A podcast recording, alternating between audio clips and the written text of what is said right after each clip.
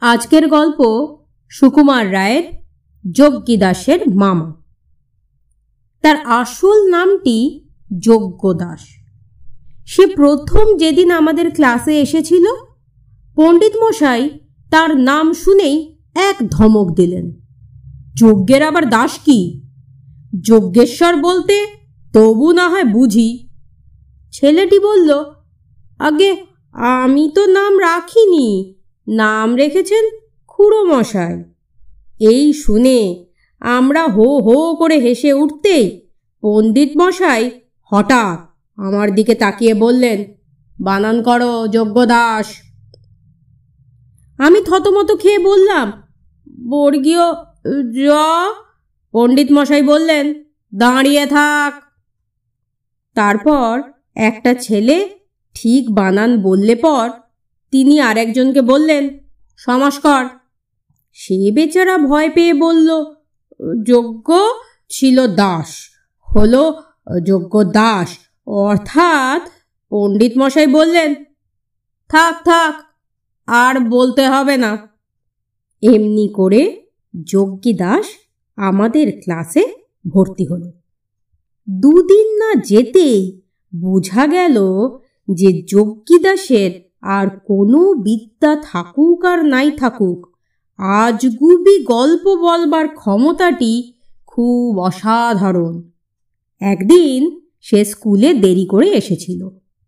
কারণ জিজ্ঞাসা করাতে সে বলল, রাস্তায় আসতে পঁচিশটা কুকুর হা হা করে আমায় তেড়ে এসেছিল। আমি ছুটতে ছুটতে, হাঁপাতে হাঁপাতে সেই কুণ্ডুদের বাড়ি পর্যন্ত চলে গেছিলাম। পঁচিশটা দূরের কথা।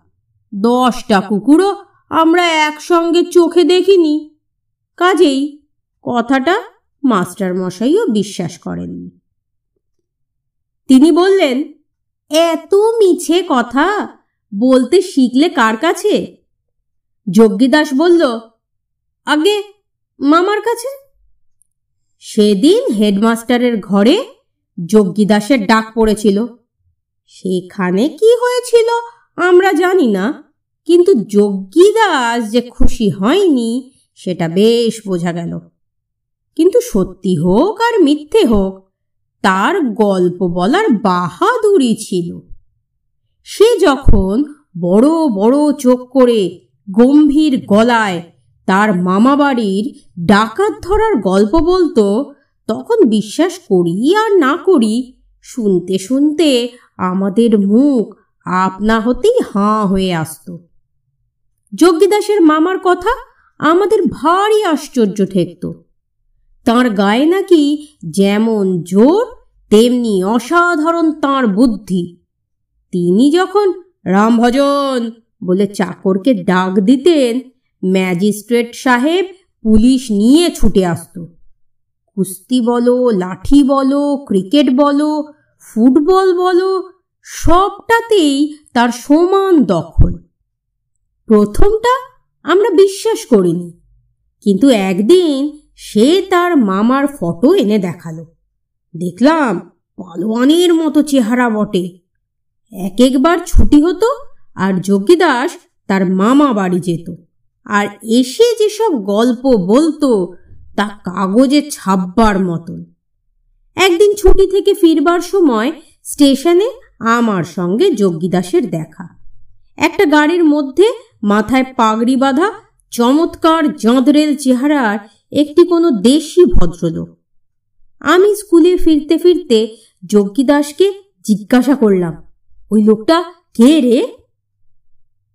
যজ্ঞদাস গম্ভীরভাবে বলল, ওই তো আমার মামা। আমি বললাম সে কি? তোমার মামার ফটোতে তো দাড়ি ছিল।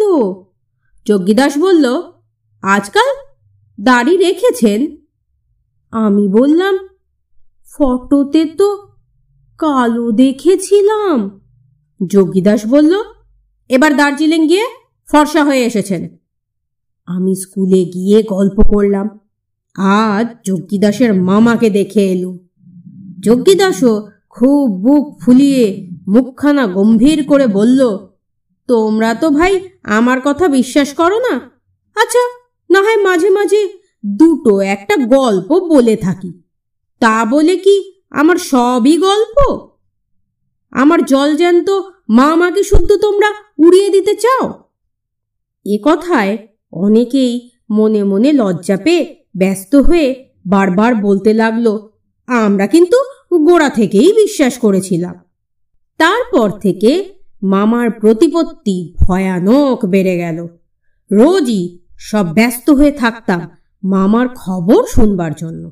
কোনোদিন মামা যেতেন হাতি, গন্ডার, বাঘ মারতে। কোনোদিন একাই তিনি পাঁচটা কাবুলিকে ঠেঙিয়ে ঠিক করতেন। এই রকম প্রায়ই হতো। তারপর একদিন সবাই আমরা টিফিনের সময় গল্প করছি। এমন সময় হেডমাস্টার মশাই ক্লাসে এসে বললেন যজ্ঞদাস তোমার মামা এসেছেন। হঠাৎ যজ্ঞদাসের মুখখানা আমশির মতো শুকিয়ে গেল। সে আমতা আমতা করে কি যেন বলতে গিয়ে আর বলতেই পারল না। তারপর লক্ষ্মী ছেলেটির মতো চুপচাপ মাস্টারমশাইয়ের সঙ্গে চলল। আমরা বললাম, ভয় হবে না? জানো তো কীরকম মামা। সবাই মিলে উৎসাহ আর আগ্রহে মামা দেখবার জন্য একেবারে ঝুঁকে পড়লাম।